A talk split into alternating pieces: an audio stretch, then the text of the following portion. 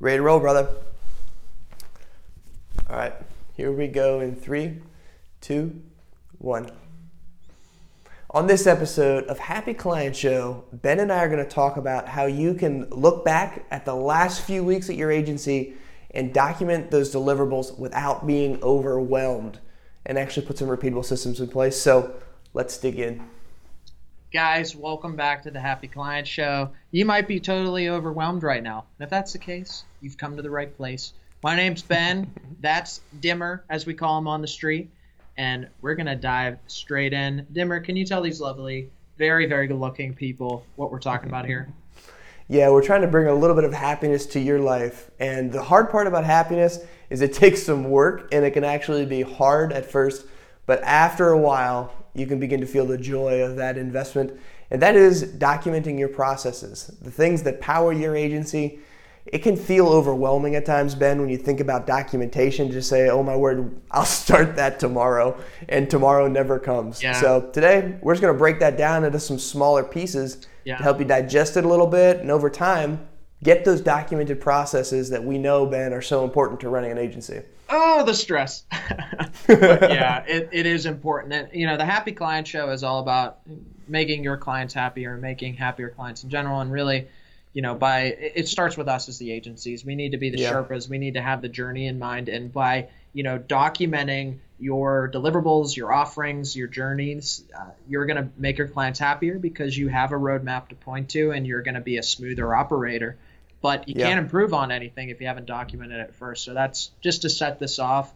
This will make your clients happier when you do it, and it's going to make you happier because you're going to know exactly what to do when you dive into something. That's really yeah, definitely. And you don't have like this is this is a pretty simple start. So all we want you to do is get your core servicing team together. You know, the folks that are working with clients on a regular basis and look at the past 8 to 12 weeks, depending on how big your agency is and how many clients you're serving right now. And look at that period of time and just start writing down all of the deliverables that you created as an agency. So deliverables would be promised elements inside of your contracts. So, from an inbound perspective, as that example, that would be like how many blog posts did we deliver in the last eight weeks? How many new content offers did we put together? How many database emails have we sent out? How many like direct mail campaigns have we put together? So inside of each of those deliverables is going to be a whole list of tasks that need to be executed every time you create that deliverable. That's kind of where the repeatability of these things comes into play. But in this exercise, just think about those 8 to 12 weeks and break down all of those deliverables. And if you've got projects as well, list those projects like oh, we know we did three website redesigns.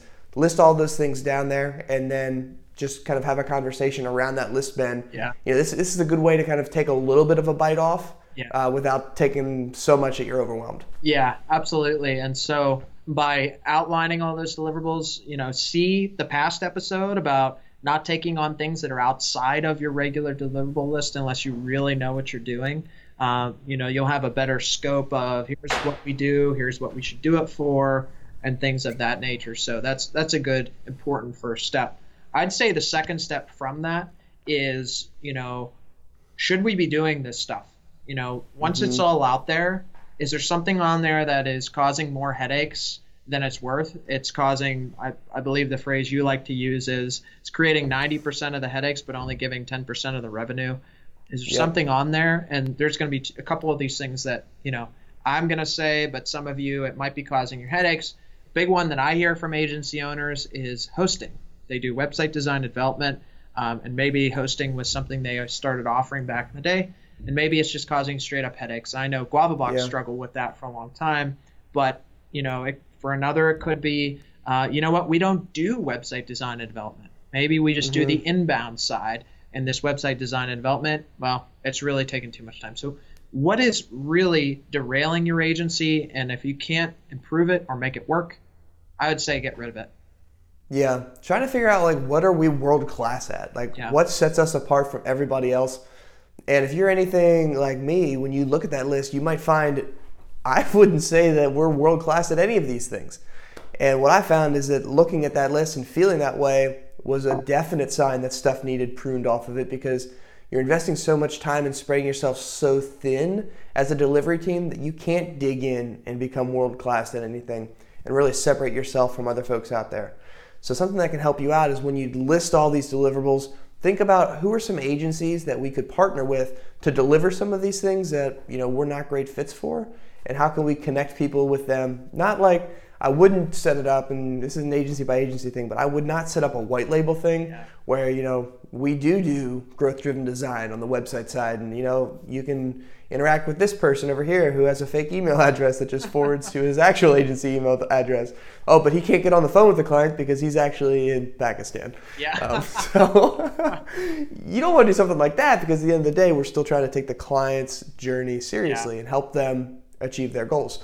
But get this list of deliverables down, break it down, talk about it, and then once you've figured out these are the things that we want to do, the next step now is to prioritize that list based on the frequency that you delivered those deliverables. So if you're if you're on a whiteboard, just put next to it like the number how many times per week were each of these things created in the last 8 to 12 weeks and then rank that list based on that frequency.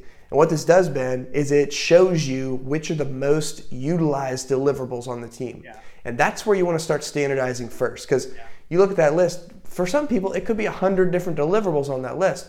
Because agencies, eh, one, agencies are crazy. Number two, no. they, they do deliver a lot of stuff. Like there's a lot of knowledge in the mind that can be of value to the client. So we want to create these things.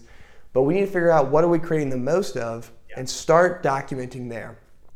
One thing that we've seen to be really helpful for people is if they look at that list and they document the top 20% of the deliverables they create.